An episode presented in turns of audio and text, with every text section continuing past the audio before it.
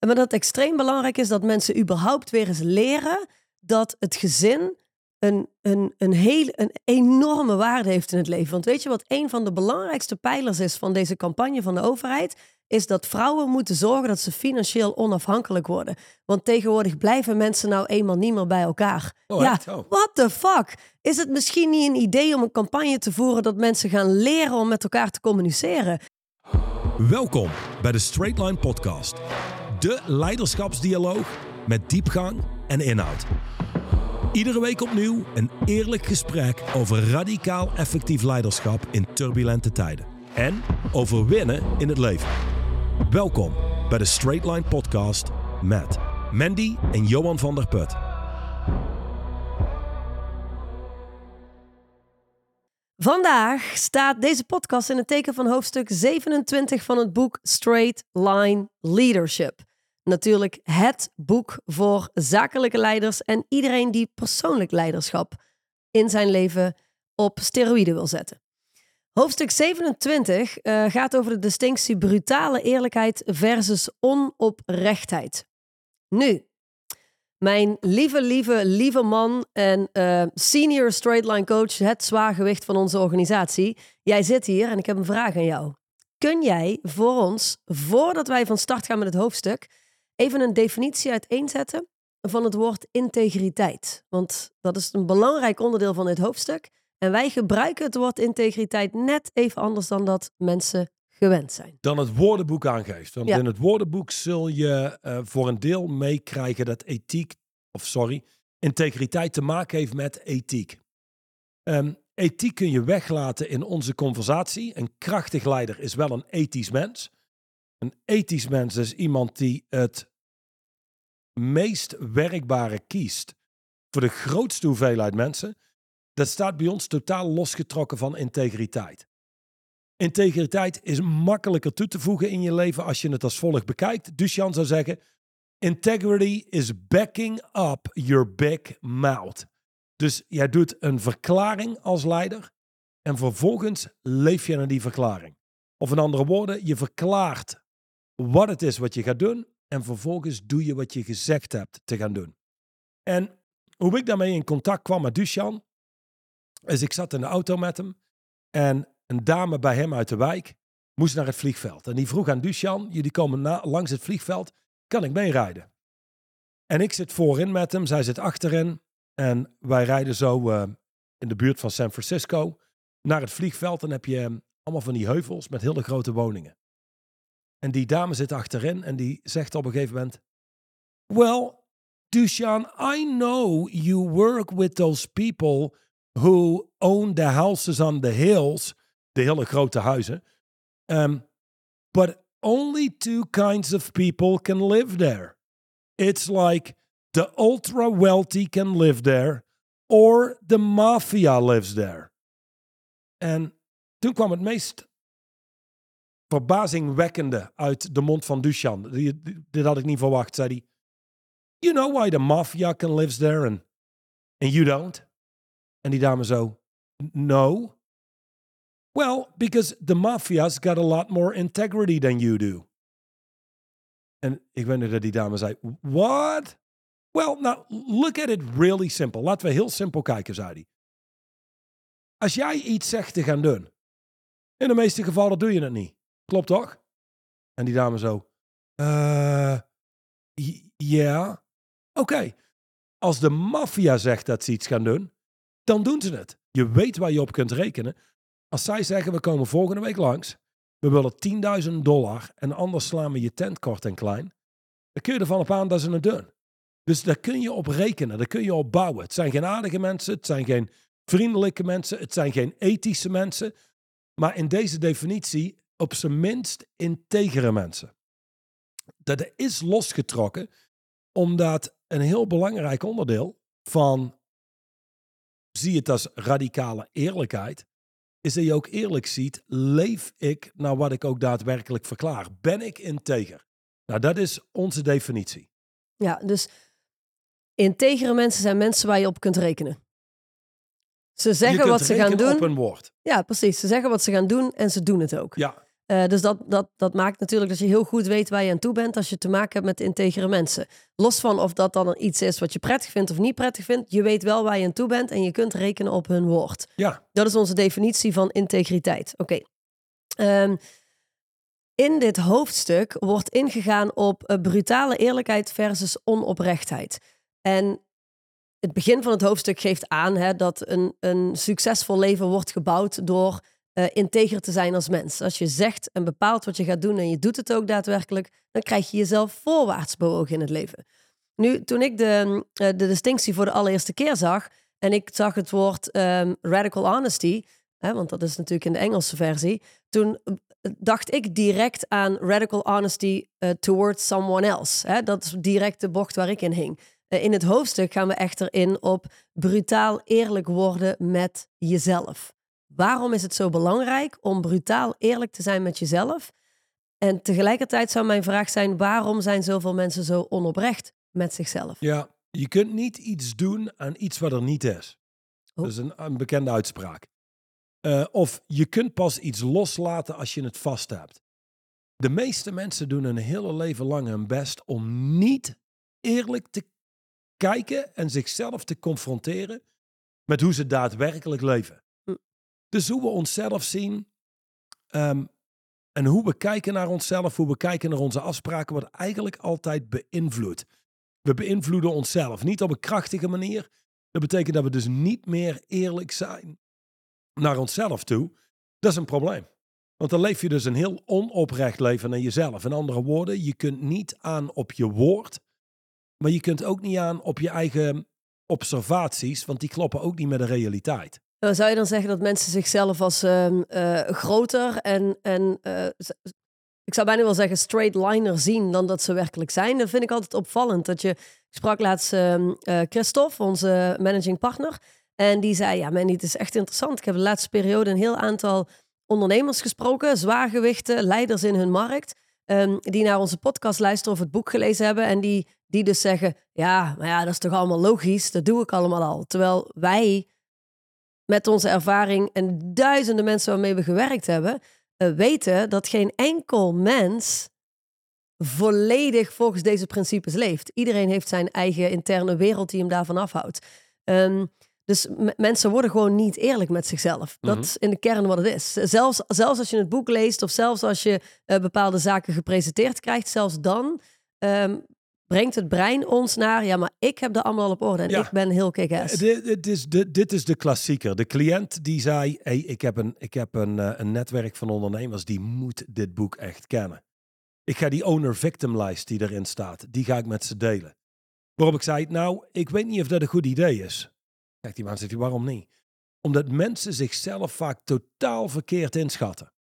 Dus mijn, mijn inschatting is, jij geeft het boek, zij kijken naar die lijst en waarschijnlijk gaan ze zeggen, oh, ik, le- ik leef met name aan de ownerkant van de lijst. En ze kennen waarschijnlijk, herkennen weinig van de victimkant. Herkennen ze wel in alle mensen in hun omgeving, hè? Ja, Dat wel. ja het is wel dat- altijd is- dat zichtbaar is bij waar. anderen. Ja, we zien het wel bij anderen, maar Ja. niet bij onszelf. Nou, dat, heeft een aantal redenen. Ik ga er zo op in. Ehm, maar wat geschiedde? Hij belt mij, ehm, terwijl hij die meeting heeft en die boeken uitgedeeld heeft, zegt hij, Johan, je hebt gelijk. Niemand ziet gewoon wie die zelf is. Er zijn er een paar bij waarvan ik weet, jullie liegen de ballen uit jullie broek. Jullie zijn totaal niet wie jullie hier zeggen te zijn. En toch houden ze hiervoor. Ik leef naar dit boek. Ik leef de ownerkant. Ik zie weinig terug van de victimkant. Het is gewoon onoprechtheid. Ja. Dus tweeledig. Eén, iedereen heeft een interne werelddialoog. De conversaties die door ons hoofd gaan. Die worden, die worden beïnvloed, gecreëerd door een reptiele brein. En een reptiele brein is het oudste deel van ons hersenen met als functie het aansturen van vitale levensfuncties, maar ook in de oudheid ons beschermen, ons fysieke lichaam tegen de dood, waar altijd gevaar was. Of het nou eh, een sabeltandtijger was, eh, eh, een of ander dier of een stam die het op ons gemunt had, whatever dat het was. Ehm, maar het schiet door, het beschermt wie we in de kern denken te zijn.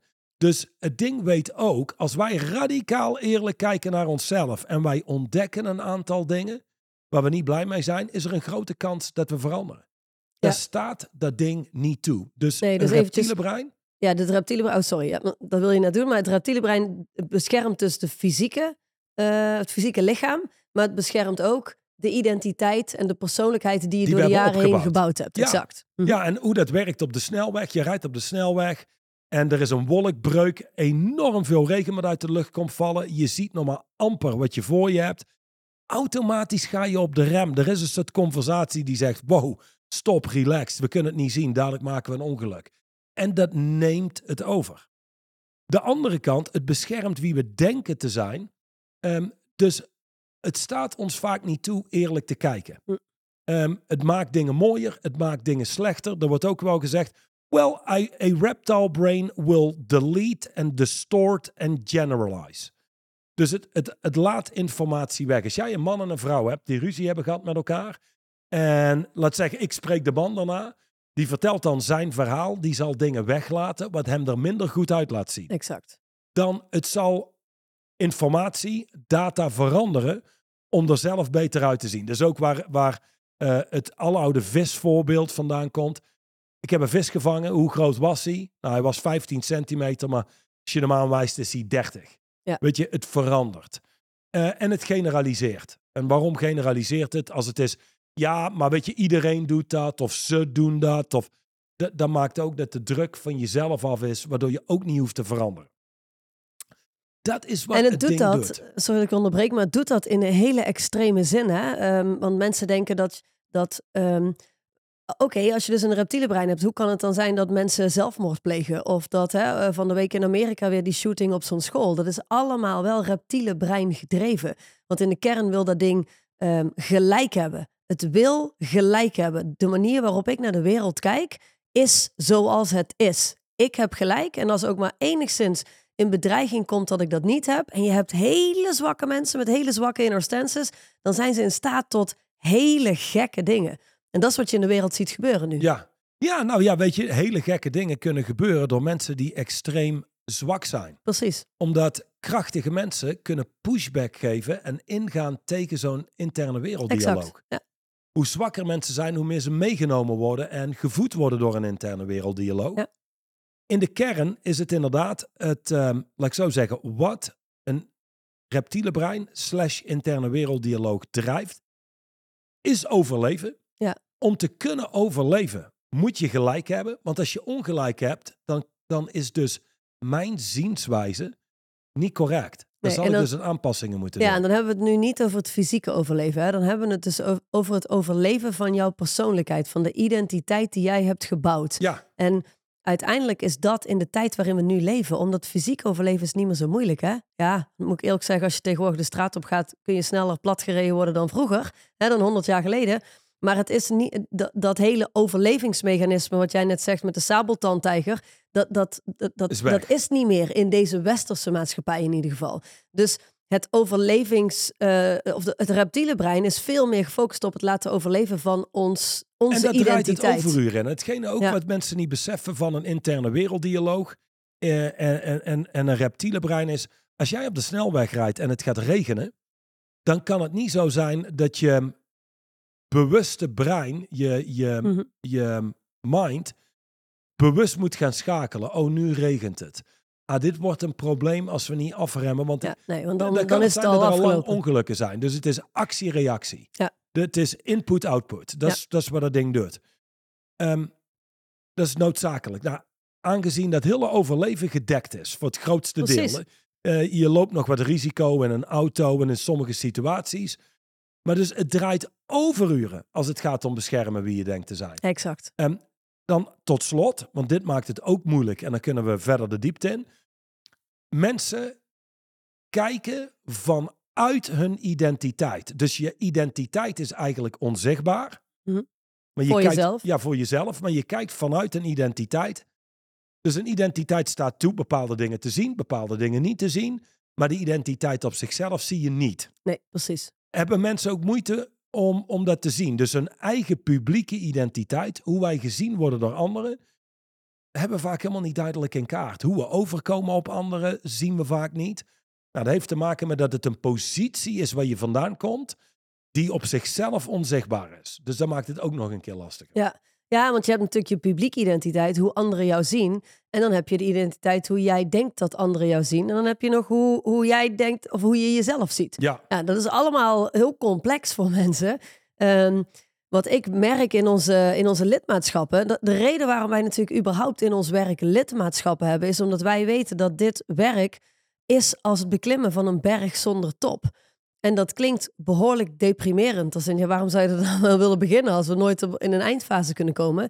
Echter kan ik uit persoonlijke ervaring zeggen dat hoe hoger je op de berg komt, hoe, hoe, hoe lichter en hoe toffer het leven wordt. Alleen ja, er is nooit een top, er is geen plek waar we kunnen komen. nee, er is geen, geen eindpunt. Zo, weet je wel, dat eh, hele ge- eigenlijk gelul, laten we dat zo maar noemen, Mhm. met eh, de beste versie van mezelf zijn. Ik heb nog nooit iemand ontmoet en ik heb behoorlijke ehm, kaliber van mensen ontmoet, maar nog nooit iemand ontmoet waarvan ik dacht, ah, die, dat is de meest krachtige versie van zichzelf. Nee, misschien tot dan toe. Maar, Ja, maar ja, niet ja de- maar het impliceert dat er een eindpunt is. Precies. En dat is er niet. Nee. En daarnaast, een reptiele brein is heel vernuftig. Het is niet zo aanwezig dat, je er, ehm, dat het heel zichtbaar is. Het is vaak onder de oppervlakte Nou ja, precies. en heel subtiel. Dat is wat ik wilde mensen zeggen. houden zichzelf heel makkelijk en onbewust voor de gek. Nou ja, en omdat, ze- omdat ze ook gewoon letterlijk niet beter weten. En dat is wat ik net wilde zeggen. Dus mensen die bij ons aan boord komen in een van onze lidmaatschappen, omdat ze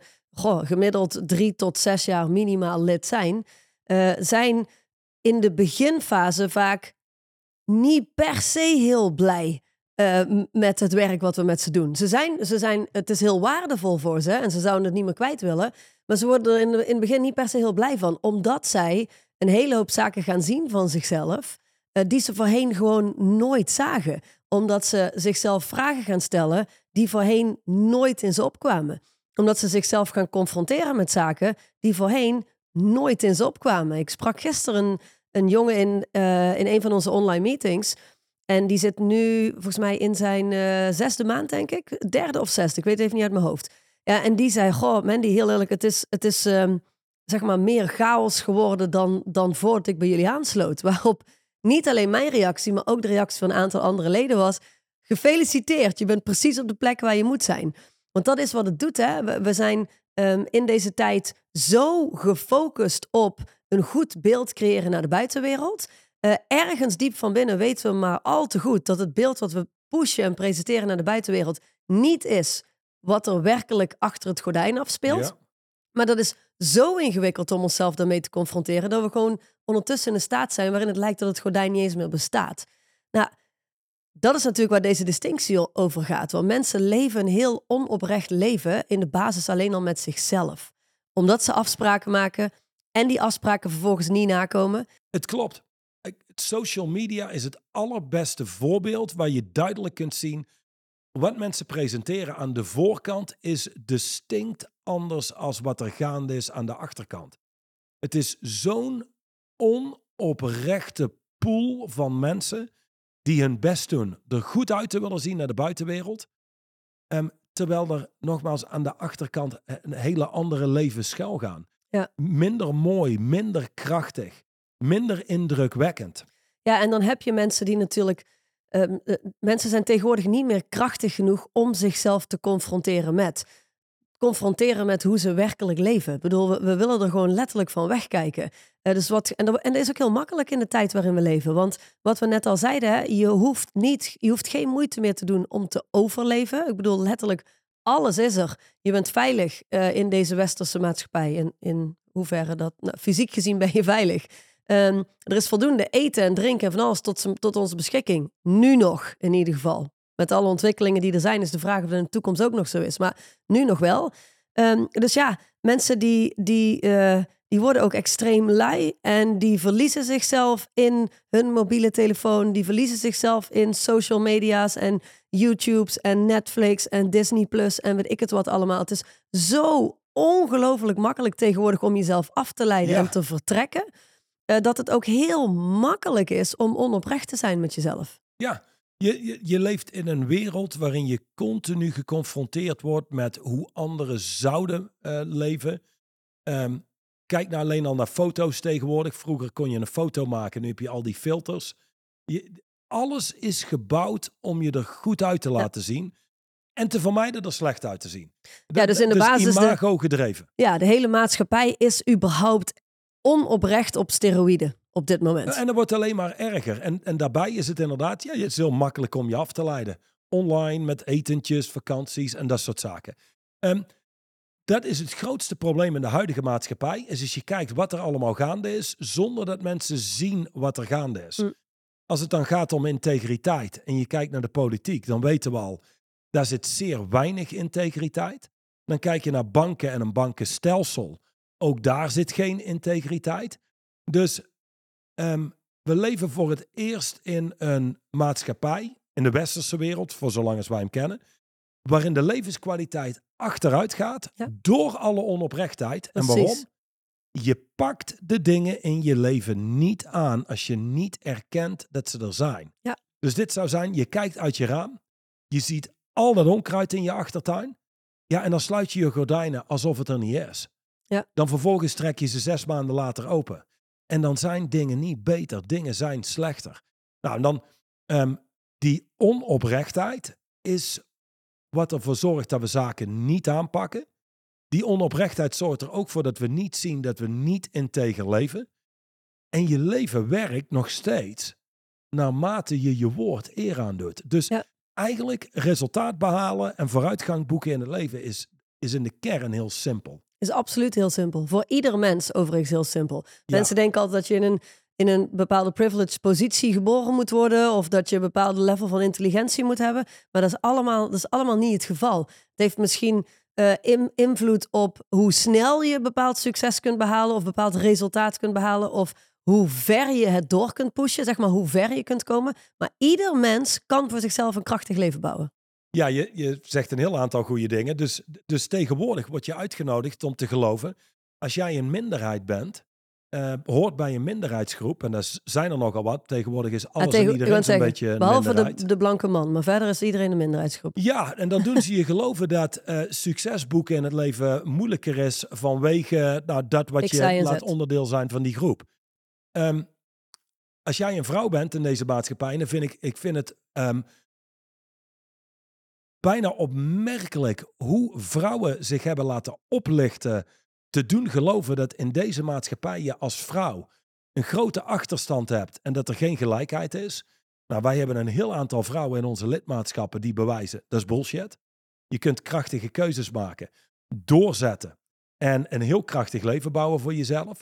Maar je wordt in de maatschappij eigenlijk uitgenodigd om jezelf voor te liegen door het gebruik eigenlijk van allerlei escape cards. Ja, zeker. Allerlei slappe redenen en excuses waarom het voor jou allemaal niet zo gemakkelijk is. Dat is let- letterlijk wat het is. We worden op maatschappelijk niveau uitgenodigd om onoprecht te blijven met onszelf en met anderen in plaats van brutaal eerlijk te Ja, worden. En dit is de waarheid. Het is nog nooit zo gemakkelijk geweest om succesvol te zijn eh, hier in het Westen. Ongeacht wie je bent, wat je achtergrond is. Er zijn mensen die komen vanuit een migrantenachtergrond, zijn acht jaar hier in het Westen en die zijn enorm succesvol. Ehm, dat is de waarheid. Nou, En dat is de waarheid die mensen niet. Dat is een, een brutale eerlijkheid. Dat is een brutale eerlijkheid die me- waar mensen zichzelf niet mee willen confronteren. Want op het moment dat dat daadwerkelijk een, een waarheid is die je aanneemt. En jouw leven is een pijnzooi, dan ben jij dus verantwoordelijk. Ja, dat is wat het is. Hey, in dit boek staan een aantal vragen. Want ik bedoel, het, het hoofdstuk is verder super interessant om te lezen. En, en eh, omschrijft een voorbeeldverhaal van de consultant Martin. eh, die eigenlijk erachter komt dat hij leeft zoals wij net in de afgelopen minuten beschreven hebben. onoprecht is over zijn acties, wat hij wel doet, wat Precies. hij niet doet. Die niet snapt dat hij geen succes heeft. Totdat hij met een straight line coaching ja, gesprek exact. gaat. En in één keer gaat het licht aan in het duister en we zien, hey, ik ben niks anders dan een gevolg van mijn keuzes. Dat is waar Martin achterkomt, hè? Ja, ja, Martin die heeft eh, letterlijk destijds gezegd, die man heet overigens niet echt Martin, die consultant, was een Amerikaanse consultant, maar die heeft destijds letterlijk gezegd, in contact komen met straight line leadership en straight line coaching is alsof ik een nacht in het donker heb gereden met mijn auto en eh, ineens mijn koplampen aan kan doen. Zeg maar, Ja. ineens gaat er een hele wereld open en ziet hij van alles. Nou, en dat is eigenlijk precies wat ik net omschreef met mensen die nieuw bij ons aan boord komen. Dat geldt niet voor iedereen, maar het is niet altijd even leuk. Want als die koplampen aangaan, hey, dan, dan, dan is er ook in één keer een hele hoop zicht. En soms is dat zicht ugly. Alleen doordat je het ziet, kun je het aan gaan pakken en polijsten en Ja. mooi gaan maken. Ja, dus, dus waarom had Martin al die problemen? En het is zo grappig.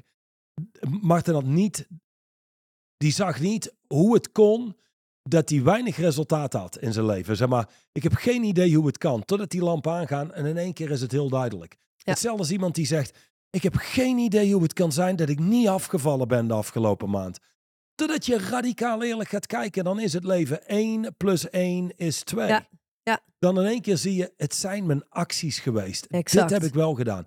Dit heb ik. Nee, let op. eh, eh, onze oude eh, PA van jaren geleden. Ik weet nog, wij gingen om vijf uur s ochtends eh, crossfit doen toen der tijd. Ja. En die zit op een Ja, gegeven jij moment. en hij, hè? Ja. Ja, zit op een gegeven moment naast mij in de auto en zegt hij: Ik heb geen idee, man. Ik, ik ben meer aan het trainen dan ooit. Ik eet gezonder en toch kom ik aan. Hm. En ik keek ook zo naar hem en die had zo, dat was in de zomer, dat een t-shirt aan, waarbij zijn buikje zo net over de riem viel. Mhm. En ehm, ik zei daar eigenlijk verder niks over als ik knikte waarschijnlijk een keer en ik reed gewoon door. Het is even stil in de auto, zegt hij. Oh, hey, wacht trouwens, eh, één ding. Ehm, en hij was net verhuisd. Hij zegt, weet je wat ze trouwens goede frieten hebben? In de mand. Eh, en in de mand is inmiddels eh zeg al, maar de frituur en- om de hoek Ja, bij de- zijn nieuwe huis. Let op, frituur om de hoek. En ik lach zo en ik kijk hem aan. Ik zeg, ah oké, is, is dat waar ehm, zeg maar het overgewicht vandaan komt? En hij, hij stopt zo. Je ziet hem zo, zeg maar, het loopt vast in zijn ja, hoofd. precies. Hij is stil. En zo zoals hij kon doen. Nee, nee, nee, nee, nee, nee, dat is het niet. Zegt hij, holy shit man. Hoe kan ik mezelf voor de gek houden? Zegt hij, luister. Hm. Ik ga sowieso één keer per week naar in de mand. Maar laten we, laten we heel eerlijk zijn. Dat is niet waardoor ik aankom. Nee. Dus niet één keer in de mand. Soms ga ik twee keer, zegt hij. Maar ehm, hij woonde ook in de buurt van een supermarkt. Was er niet bijna om de hoek. Ja, dus hij-. Ik doe dagelijks boodschappen. Iedere dag van de kook. Ik, kook vers, noem maar op. Maar iedere dag als ik in een rij sta, pak ik een blikje cola. Ik pak er altijd iets van snoep uit het rek. En in één keer begint hij zo een aantal dingen op te sommen. Waarbij het is, ja, dit, dit klopt wel bij hoe je eruit ziet. Dat is echt Het logisch. klopt bij het resultaat. Ja, Ja. ja. het, En toen? het leven heeft gewerkt. ja exact. Ehm, en toen, ehm, toen, toen was er in één keer rust, omdat het was, oh, dat is logisch. Ja, nee, het is logisch dat ik overgewicht eh, aan, het, aan het opbouwen ben. Ik ben meer aan het trainen dan ooit, maar ik ben ook meer aan het eten dan ooit. En pff, ik heb echt totaal geen interesse om erom te draaien. Ik blijf zo leven. en dat is oké. Ja, Ja, dat is oké. Ik bedoel, we hoeven onszelf allemaal niet Hey, te creëren als perfect maar, human maar dit beings. is ook radicaal eerlijk. Ja. Gewoon, fuck it. Ik heb helemaal geen zin om af te vallen. Ik blijf zo leven. Ik hou van in de mans. Ja, in de mand, in de mand. Zorg ervoor dat dun zijn totaal geen prioriteit meer is. Nee, en dat is helemaal prima en daarbij train ik. En dat is ook oké, maar dat is inderdaad ook brutale eerlijkheid. hey, er staan hier in dit boek ehm, een paar vragen op de laatste pagina van dit hoofdstuk. Wat ik eigenlijk met jou wilde doen vandaag in de podcast, ik weet niet precies hoe lang we al bezig zijn, maar ik denk dat dat nog wel moet kunnen, Mhm. is eh, die vragen op tafel gooien. Want dat doen wij natuurlijk ook in onze memberships, hè, of we nou in online meetings zitten of tijdens de live dagen. Eh, onze leden krijgen over het algemeen bepaalde vragen die, eh, ja, die jou een, een, een, een bepaald level van zelfreflectie geven. En daar vervolgens gaan we dan aan werken. En Ehm, daarbij moet ik zeggen, en dat is wel belangrijk voor de luisteraar, ze krijgen vragen en de context waarin dat hele lidmaatschap afspeelt is radicale eerlijkheid. mhm. Maar als jij gaat kijken, belangrijk voor mensen die nu meeluisteren om te beseffen is dit. Mensen zijn oppervlakkige denkers. Ja. Dus door de snelheid van de dag, Ja, zeker denk- in deze tijd. ja, denken we helemaal niet diep na. We blijven aan de oppervlakte. En ik zal een makkelijk voorbeeld geven. Twee weken geleden sprak ik iemand. En, eh, en die kwam toevallig via de podcast. Die neemt contact op. En, ehm, en ja, goed, die had interesse in een lidmaatschap. Zegt hij, ja, ik was in gesprek met iemand die al lid is bij jullie. En toen dacht ik, "Ah, ik, ik, ik moet ook lid worden. Ik zei, oh oké. hey, wat was het wat hij zei waardoor jij zei, ik moet ook lid worden? Zei hij, eh, eh, oh, eh, goh, go- goeie vraag, zei hij. Eh, ja, het ging over eh, resultaat. Oh, oké. Wat exact mijn resultaat? Nou, die, die heeft in de tijd dat hij bij jullie zit, in zijn eerste jaar, zijn omzet verdrievoudigt. Oh, Oké. Wa- Wat is er zo belangrijk aan je omzet verdrievoudigen in jouw geval? Stil, zegt hij. Als wij het niet op zijn minst verdubbelen, dan hebben wij volgend jaar geen bedrijf meer. 2024, dan stopt het. We moeten verdubbelen. En daarnaast, ik zie een mogelijkheid om maal drie te gaan. Ja, als je de mogelijkheid ziet, vind ik ook, dan moet je het doen. Nou, daar zit een hele wereld achter. Maar hetgene wat mensen normaal gesproken doen is, oh eh, ja, ik, ik sprak een lid bij jullie. En ehm, ja, toen dacht ik, ik moet gewoon meer weten over jullie lidmaatschappen. Oh, Wat oké is. Oh, ja. leuk, weet je Ja. wel. Eh, en dan vervolgens gaat het gesprek door. Ja. Nee, ik vertraag met de beste man en ik ga uitdiepen wat exact werd er gezegd. En binnen vijf minuten heb je een hele andere conversatie dan gewoon het oppervlakkige gesprek wat je normaal gesproken hebt als je niet oplet. Ja, en wat jij nu zegt is denk ik een heel belangrijk iets in onze maatschappij. Want ehm, mensen denken tegenwoordig gewoon, en misschien vroeger ook niet, weet ik niet, ik leefde toen niet. Maar tegenwoordig denken mensen niet, ze denken gewoon niet na voor zichzelf. Ook als je kijkt naar de media. Eh, eh, Iedereen praat elkaar maar gewoon na. Het is één grote eh, Ja. pa- papegaaierij, om maar zo te zeggen. Eh, dus deze vragen, die nodigen je inderdaad uit om voor jezelf te gaan denken. En nu niet alleen voor jezelf te gaan denken over wat er gebeurt in de maatschappij. Nee, voor jezelf te gaan denken over wat er gebeurt in jouw specifieke leven. Gewoon puur en alleen in jouw eigen leven. Ehm, nou, hoe wij dat doen als wij bijvoorbeeld een, een live dag draaien en wij gooien een aantal vragen op tafel, is daar wordt een, een, een context omheen geschetst. Er wordt een verdieping gegeven. Ehm, mijn verzoek aan jou is, kan ik een paar vragen uit het boek opgooien en jij doet Mhm. alsof je een live dag draait en introduceert de opdracht die de mensen eigenlijk gaan doen. Dus voor de luisteraar is het, schrijf deze vraag op, luister goed naar eh, de context die Johan daaromheen bouwt en, en, en ga dan eens kijken, zelfs als je luistert en je denkt, ja, maar ik heb mijn leven goed op orde en het is allemaal oké en er is allemaal niks aan de hand, dan nog, eh, straight on leadership staat voor being ready and being prepared. Ik bedoel, het is heel makkelijk om je leven op orde te hebben als je leven werkt. Maar wie je werkelijk bent en de inner stance die je voor jezelf gebouwd hebt, komt pas naar buiten als je in een shitstorm zit. Zeker als je onder druk komt te staan. Ja. Hey, beter dan meeschrijven. Koop het boek, pagina 117, heb je de vragen gewoon voor je. Dat is ook een goeie. Oké, de eerste vraag, want staat, ik zal, het zal het eh, kort eh, lezen. Dit is de ware kracht van integriteit, staat hier. Het confronteert de onoprechtheid in uitspraken als dat doe ik morgen wel. Dat is natuurlijk een heel onoprechte uitspraak. Als je met jezelf afgesproken hebt om vandaag iets op te pakken, eh, dan ben je dus niet integer op het moment dat je iets uitstelt naar morgen. Een integer mens weet dat morgen gelijk staat aan nooit. Je kunt deze mate van eerlijkheid in je eigen leven introduceren met behulp van de volgende vragen. Oké, nou Ja. voordat je de vraag ingaat, ik kan al één ding uitdiepen. Ehm, als jij met Dusan in gesprek zou zijn. Ja. En, en die zou zeggen, goh. eh, of, en, en je zou zeggen, ja, ik, eh, ik zit eraan te denken om met je te werken. Ehm, weet je wat, geef me een week om erover na te denken. Ik kom er volgende week op terug. Waarschijnlijk, afhankelijk van wie je bent, maar als je tegen een stootje kunt, zou die zeggen, well, you know, I would say that's bullshit. I probably never hear from you again. Because this is the, the, the most insincere thing I heard today. Let me, let me think about it for a whole week. And let me get back at you next week. Gewoon überhaupt al, ik kom er volgende week op terug. Dat werkt niet in mijn agenda. Wanneer bedoel je? Is dat woensdag? Is dat donderdag? Is dat de ochtend, de middag, de avond? We manage things by agreements. Dus als jij zegt, ik denk erover na. Hoe oprecht ben je dan? Vertel Hmm. me gewoon waar je je bevindt. Maar maakt het niet uit als het is, ik wil hier niks mee doen. Fijn. Ik heb graag een heldere afspraak. En zo knijpt hij meteen je eigen onoprechtheid, zonder dat mensen er vaak erg in hebben, want het is gewoon hoe ze leven, Precies. knijpt hij er daar al uit. Ja, ja, het is hoe ze leven. Het is hetzelfde als, eh, ja, ik bel je nog. Of eh, eh, we spreken nog een keer af. Weet je, het is, het is, het is allemaal onoprechtheid. Oké, ehm, er staat hier natuurlijk, je kunt deze mate van eerlijkheid in je eigen leven introduceren met behulp van de volgende vragen.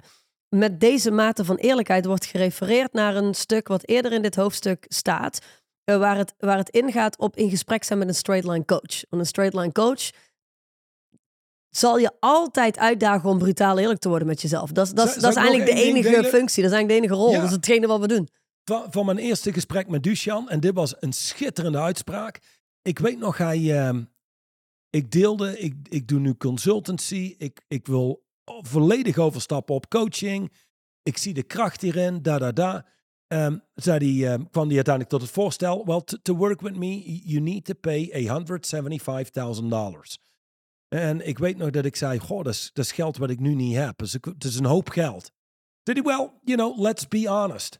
If you're not willing to pay $175,000 to get really competent as a business coach, and now let's be really fucking honest. 95% of everybody who calls him or herself a coach isn't a real honest to God coach. They don't know what they're doing. Zei hij overigens dit. They're a bunch of dysfunctional individuals helping other dysfunctional individuals feeling better about, about being dysfunctional. Exact. Maar zei hij ook, if you're not willing to pay $175,000 to start a real coaching business, well, go get a job. Mm-hmm.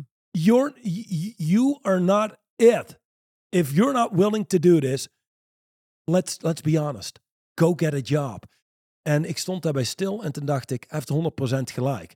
Als in, het gaat er niet om dat ik het geld uitgeef aan hem. Mhm. Maar als jij een business wil starten, maar je wil geen 175.000 dollar investeren. Toen vertelde hij een voorbeeld van een cliënt waar hij mee werkte. Die deed het, het balsemen van overleden mensen. Um, voordat ze uh, opgebaard werden. Mhm. Het kostte al 8 tot 900.000 dollar nog voordat hij überhaupt zijn bedrijf kon starten. Dat is vaak wat er voor nodig is. Zei hij, als jij zoiets start als een kledingzaak. En een kleine kledingzaak, ik bedoel, daar word je vaak geen miljonair van. Zelfs dat zul je niet kunnen doen onder een paar honderdduizend dollar. Uh, en dat was ook zo'n radicaal eerlijke confrontatie dat ik dacht, als ik hier daadwerkelijk een echte business van wil maken, niet een hobby. Nee, zoals de meeste coaches. Ja, ja en, en, en er is niks mis mee. Ik bedoel, uh, er is zoiets als een hobby en er is zoiets als een business. Maar dan dacht ik, daar heeft hij helemaal gelijk in. En voor mij, en niet voor iedereen, maar voor mij was het heel verfrissend om iemand te horen die gewoon zegt wat op staat. He doesn't fuck around. This is it. Ja. En dat is wat je ervaart op het moment dat je werkt met een straight line coach. Ja. Oké, de allereerste vraag is: wat gaat er gebeuren als je deze weg blijft volgen? En daar krijg je fucking geen antwoord op van mensen. mensen zijn briljant om daar niet op te antwoorden. Terwijl mensen eigenlijk allemaal toekomstvoorspellers zijn. Ongelooflijk. Mensen kunnen zo nauwkeurig zien waar ze uitkomen. Stel jezelf eens de volgende vraag. Als ik zo met mijn partner blijf omgaan zoals ik nu doe. Ik had overigens in het begin van onze relatie altijd gezegd: we blijven altijd samen. Mhm.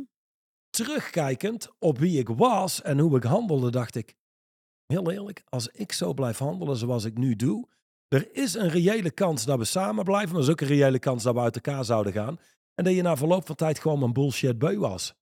Maar, maar daarvoor liep ik eigenlijk rond met, eh, we blijven voor altijd samen. Niet eerlijk kijkend naar hoe handel ik. Ben ik eigenlijk echt een hele toffe partner? Wie ben ik in onze relatie? Dus daar kon ik eigenlijk vrij, vrij eerlijk zeggen, nou, wie ik nu ben en als ik zo doorga, heeft in ieder geval een grote impact op onze relatie. Ik ben namelijk gewoon niet altijd leuk. Ik neem mijn werk mee. Ik verlies regelmatig ruimte. Um, dus dat was de eerlijke waarheid. Um, hopen, willen en wensen is wat mensen Wel, eigenlijk grappig wat mee, jij zegt overigens. In... Want dat was de eerlijke waarheid. Nu, nu gaat het over eh, onze relatie, gewoon over relatie in general natuurlijk, haal je mhm. nu aan. Hè? Dus oftewel, wat als je blijft wie je bent als partner, waar eindigt je relatie dan? Het grappige is dat in het onoprechte stuk, want dit is brutale eerlijkheid wat jij nu doet, in het onoprechte stuk maken mensen over het algemeen hun partner fout. Ja, dat is waar. Daar zit het onoprechte stuk. Dan, ligt het nooit aan jou. Als het ligt mijn partner altijd zou aan de ander. Dan zou ik ook lichter kunnen zijn. Als dan we, zou toch, ik... als we daar toch eens impact op zouden kunnen maken, hè, dan, zou de, dan zou de maatschappij echt serieus bekrachtigd worden. Ik, ik, ik was weer een beetje in shock. En ik weet dat mensen het raar vinden dat ik nog steeds in shock ben. Want tegenwoordig vinden we alles maar gewoon normaal. Maar ik weiger gewoon om dingen te normaliseren die niet normaal zijn. Dus ja, ik was in shock. Ehm, er is namelijk een nieuwe campagne gestart vanuit de overheid. Heb je daar al van gehoord? De campagne voor vrouwen? Nee, nee er is een nieuwe campagne gestart. En die campagne, oh, hoe moet ik even denken wat de slogan is hoor. Uh, wil je meer werken? Laat het merken. Dat is de campagne slogan. En dat is een campagne om te zorgen dat de vrouwen in onze maatschappij meer gaan werken in plaats van zoveel deeltijds werken. Nou, daar, daar lees ik een artikel over. Ik heb daar al, al, al ik heb daar meteen mijn, uh, een heel groot vraagteken bij. Oprecht. Omdat ik ben absoluut van mening dat al die jonge meiden die van school komen en die het dure studies hebben kunnen volgen, dankzij maatschappelijk geld van ons allemaal, dat die gewoon de handen uit de mouw moeten steken en niet moeten aankomen met die drie dagen per week werken. Gewoon, gewoon draag, bij, draag je steentje bij aan de maatschappij. Ik vind echter ook op het moment dat je uh, moeder wordt. En ik bedoel, ik weet dat ik de eerste zeven jaar van loodsterleven, van onze dochtersleven, heel veel gewerkt heb. Um, maar ik weet ook dat ik daar consequenties voor gedragen heb. En jij en, en onze dochter en ons gezin daar consequenties voor gedragen heeft. Dus ik ben van mening dat nu als overheid stellen dat wij als vrouwen zijnde allemaal minimaal fulltime moeten gaan werken, omdat we dat economisch nodig hebben, dat vind ik fucking onoprecht en bullshit. En weet je waarom? Omdat het probleem van onze economie zit hem niet in het feit dat er te weinig geld verdiend wordt. Het probleem van onze economie zit hem in het feit dat het fucking verkeerd uitgegeven wordt. Er gaan miljarden naar allerlei klimaatbullshit. Er zijn miljarden over de balk gesmeten als het gaat om COVID en dergelijke. En nu, nu willen we dat vrouwen, ook vrouwen met kinderen, allemaal fulltime gaan werken. Dat de gezin en familie nog instabieler wordt. Want dat, laten we eerlijk wezen, wat is eigenlijk de basis van ons land? De basis van ons land is de boeren, waar wij extreem goed in zijn als het gaat om eten verbouwen. En de basis van ons land is toch families, gezinnen die bij elkaar gehouden worden. En nu zijn, ze, nu zijn we met z'n allen nog meer aan het focussen op die gezinnen uit elkaar drijven. Die kinderen naar opvang, waar allerlei op scholen en opvang, wat daar tegenwoordig allemaal aan stof behandeld wordt. Nou, dan, wil je je afvragen of je je kind daar überhaupt nog naartoe wil brengen. Ehm, vrouwen kunnen hun mannen niet meer ondersteunen, want die moeten zelf fulltime gaan werken. En de overheid die kan maar bullshit geld uit blijven geven. Ik denk oprecht dat het extreem belangrijk is, en heeft niks met het hoofdstuk te maken, misschien ook wel, maar dat het extreem belangrijk is dat mensen überhaupt weer eens leren dat het gezin een, een, een, hele, een enorme waarde heeft in het leven. Want weet je wat een van de belangrijkste pijlers is van deze campagne van de overheid? Is dat vrouwen moeten zorgen dat ze financieel onafhankelijk worden.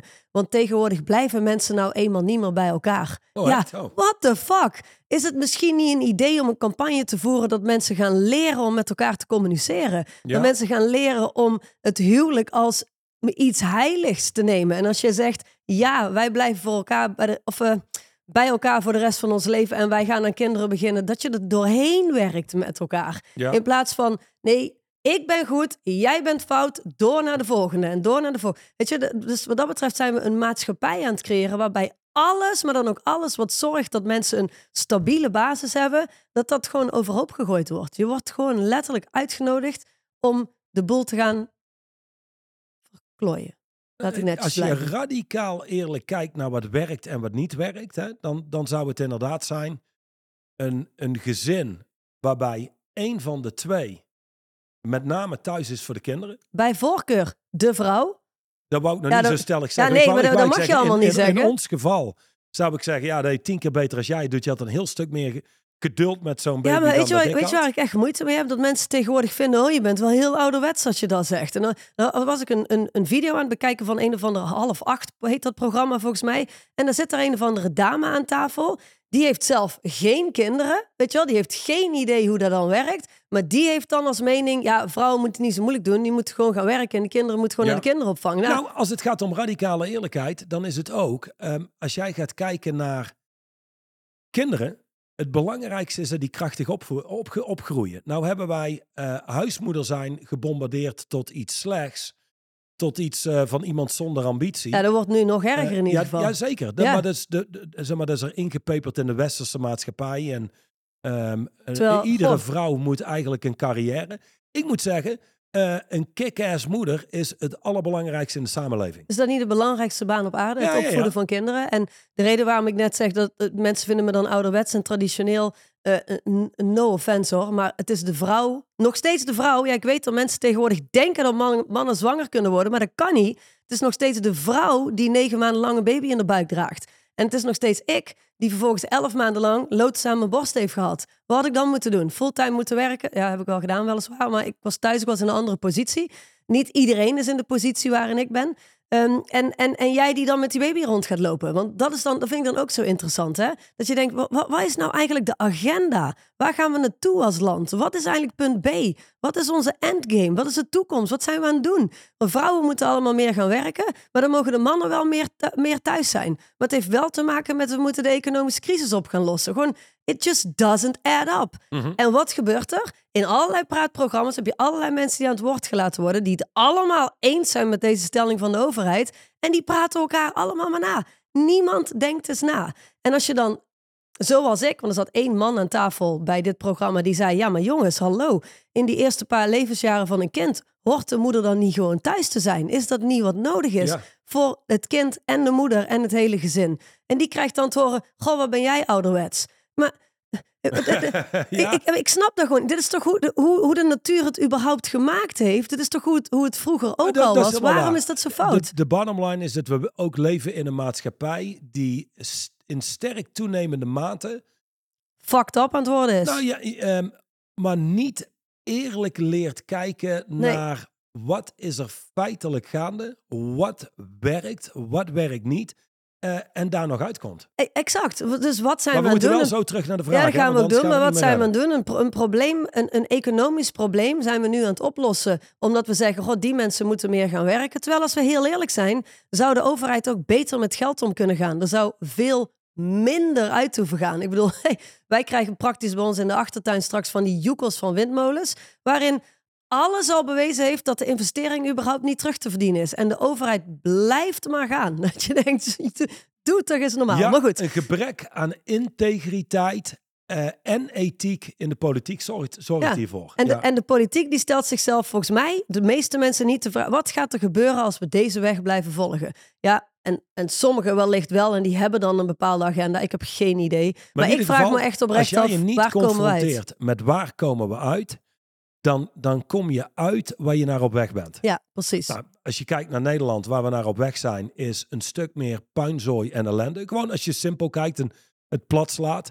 Ehm, maar waar veel belangrijker nog op dit moment voor degene die luistert is, waar kom ik uit als er niks verandert? ja, exact. Da- daar start het. Want als je daar niet eerlijk naar kijkt, je kunt niet iets doen aan een probleem wat je niet herkent. Nee, dus de vraag is: wat is jouw geprogrammeerde toekomst? De toekomst die er sowieso gaat zijn als je blijft wie je nu bent en blijft doen wat je nu doet. Wat de meeste mensen doen. Dat is absoluut waar. De next. tweede vraag is: wat denk jij zeker te weten? Hm. Dat wat mensen zeker weten, ehm, kan soms iets zijn wat gefundeerd is in waarheid. Mhm. En soms is het min of meer geen feit, maar een mening die je hebt eigen gemaakt die niet meer werkt. Ja, zoals het is, het is onmogelijk om aan goed personeel te komen. Ja, Voor mensen is dus- dat iets wat ze zeker weten. ja dat, dat weten ze zeker. Eh, ze behandelen het als feit, maar het is een mening. Precies. Ja, ehm, ja zo kunnen we eindeloos doorgaan met, eh, met allerlei dingen die we zeker weten. Eh, ja, we zijn die juiste dingen aan het doen binnen het bedrijf, maar het werkt nog niet. Ja. Dat, dat sommen we op als feit, maar het is een mening. Ehm, goh, de markt is nu slecht. We sommen het op als feit, maar het is een mening. De markt kan afnemen met 10%, maar een slechte markt is iets heel anders. Dat is een mening. Ja. Ehm, Helder. Helder. Wat moet er veranderen? Is ook een vraag die je zelf kunt stellen om te komen tot, ehm, ja, Mits je eerlijk kijkt naar jezelf. En dan komt, komt het terug op, je kunt pas iets doen aan een probleem als je ziet en erkent dat het er is. Ja. Ehm, nou, dat is het probleem bij de politiek. Die is heel goed.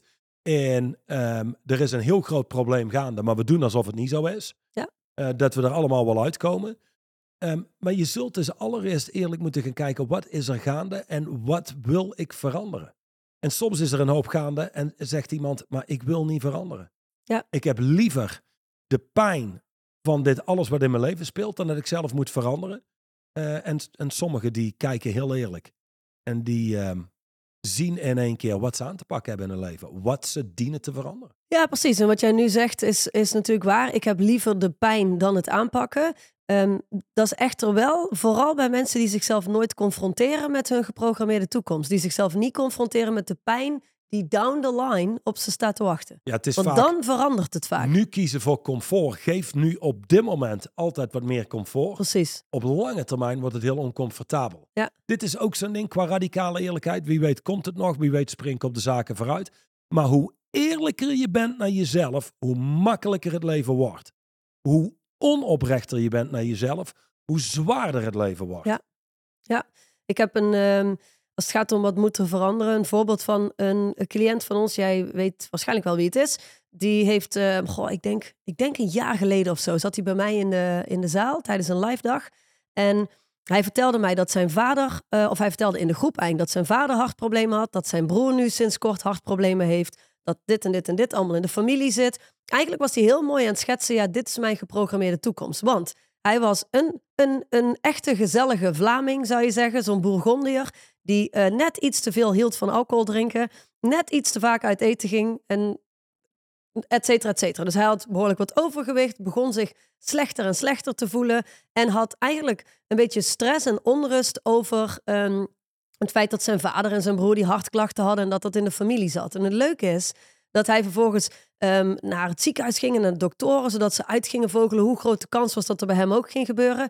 Waarop ik, toen ik hem eerlijk vroeg, als je, als je gewoon heel eerlijk bent, even los van al die professionals die je er aan alle kanten bij aan het halen bent om gewoon, om gewoon niet je huiswerk te hoeven doen. Als je heel eerlijk bent, als jij blijft doen wat je nu doet, zelfs zonder hartklachten in de familie, waar ga je dan eindigen? Goh, ja, Met hartklachten. ja, ja, dan denk ik wel dat ik op een bepaald punt een hartaanval ga krijgen. Oké, wat staat je dan te doen? En het is zo, zo grappig, want ondanks dat je denkt, ja, is dat nou hogere wiskunde wat ik daar gedaan heb? Nee, maar bijna niemand, nou, niemand, los van ik in dit geval, heeft hem ooit brutaal eerlijk geconfronteerd met die hele bullshit waar die allemaal in zat. Ja. Hey, en weet je wat super tof is? Na die ene dag is hij naar huis gegaan. Die heeft, om- om te laten zien hoe, hoe, hoe simpel het kan gaan. Die heeft letterlijk een knop omgezet en die heeft afgelopen weekend een volledige marathon gelopen. Oh ja? Ja. Oh, cool. je dan een idee wie het is? Nee? Oh, Oh, jawel, jawel. Ja. Ja, super cool. Ja. Oh, oké. Super cool. Ja, nu valt het kaartje. En, ja. en dat is wat er kan gebeuren in een leven als je bereid bent om brutaal eerlijk te worden met jezelf. En soms heb je van buitenaf iemand nodig die even brutaal eerlijk wordt met jou. Als mensen zichzelf nou eens zouden confronteren met hoeveel geld heb ik op mijn 65 op mijn bankrekening als ik doorga zoals nu. En dan haal je hopen, willen en wensen weg. En dan kijk je, wacht even. Het zijn mijn, mijn beste ideeën en mijn beste denken die me hier gebracht hebben. Ik heb nu nauwelijks iets. Als ik ditzelfde beste denken blijf volgen, dan zet ik dit waarschijnlijk gewoon door. Ja. Als mensen zichzelf zo radicaal eerlijk zouden confronteren, dan moet er nu een knop om. Precies. We moeten dingen nu anders doen. Ja. Want als we dit nu niet doen, dan doe ik het volgend jaar ook niet. En het jaar daarop ook niet. En dat betekent niet dat je in één keer eh, veel meer geld moet verdienen. Voor in sommige gevallen is het voor mensen dat ze bewuster met geld omgaan en daadwerkelijk geld gaan sparen. Eh, voor andere mensen, zeker veel freelancers en ZZP'ers, is het dat ze inderdaad wel na gaan denken over hoe ga ik eigenlijk een pensioen opbouwen? Hoe, hoe ga ik daarvoor zorgen? Dat is zo hilarisch. ZZP'ers, weet je, die... eh, die leven oh echt my vandaag. god, ik had een loondienstbaan en nu verdien ik drie keer zoveel. Nee, moron, je verdient niet drie keer zoveel.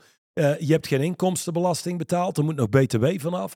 Hoe vaak je dat al niet hoort. En, dat is eigenlijk meer ehm En wat doe je in de toekomst? Ja, Eh, en ook gewoon je kop in het zand steken. Ja. Gewoon alleen maar blind staren op een aantal items. ja, wat als je ziek wordt? Wat als je oud bent? Wat gaat er dan allemaal gebeuren? Hè? Dat is de grote vraag. Oké, dus wat moet er veranderen? Ehm, ik pak er nog één. Dit is de laatste. Er staan er meerdere in het boek. Dus inderdaad, ik vond een hele goede van jou. Koop vooral het boek en eh, lees op pagina 117 de verschillende vragen. Het laatste vraag is: ben je bereid echt het werk te doen? Dit is het ding. Mensen leven in de maatschappij. Iemand ehm, gaat staan voor een of andere grote villa, maakt een selfie. Mijn twaalf levenslessen eh, die me geleid hebben tot een succesvol leven. Ehm, en dan vervolgens kijken mensen ernaar en die kijken naar de huis en die kijken, oh, dat wil ik ook. Dat wil ik ook. Eh, iedereen wil in de kern een succesvol leven.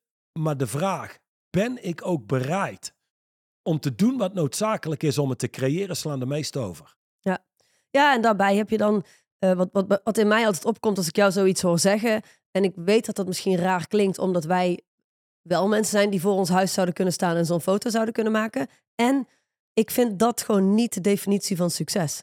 Dat voor mij is dat gewoon niet de definitie van een succesvol leven. Um, ik denk dat dat ook een probleem is in onze maatschappij tegenwoordig.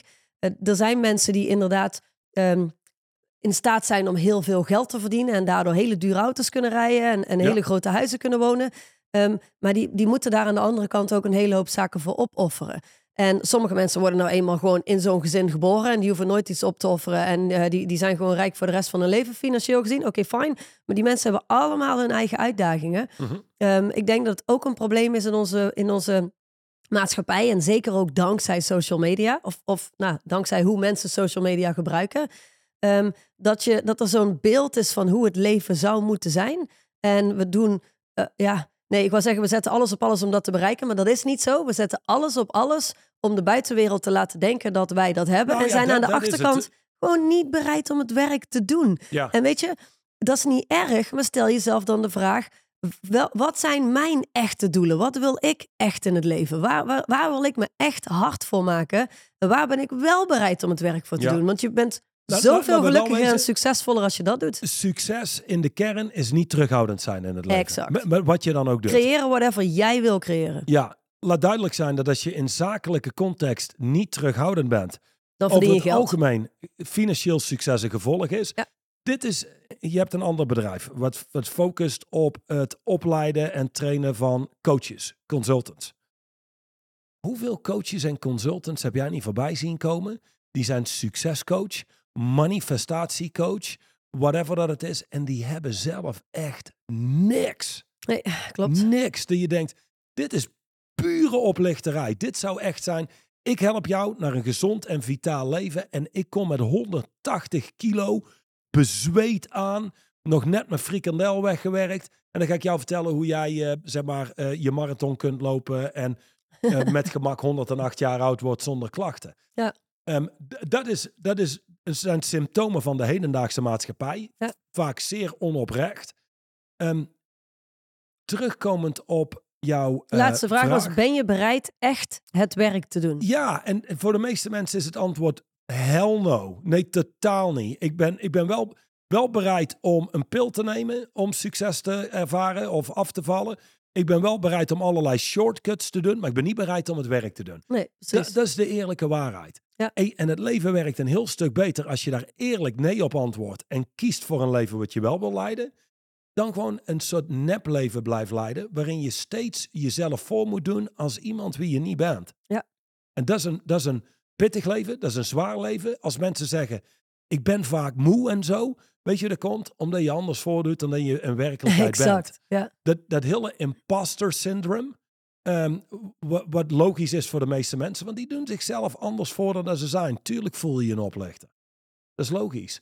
Dus ehm, ik zou zeggen, hey, we kunnen hier een podcast van maken van nog een paar uur.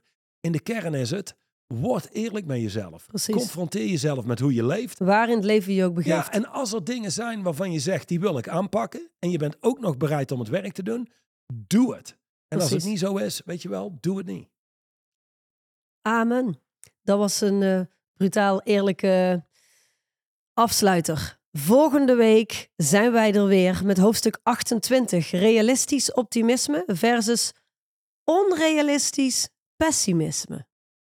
All right, ik kijk er naar uit. Tot volgende week.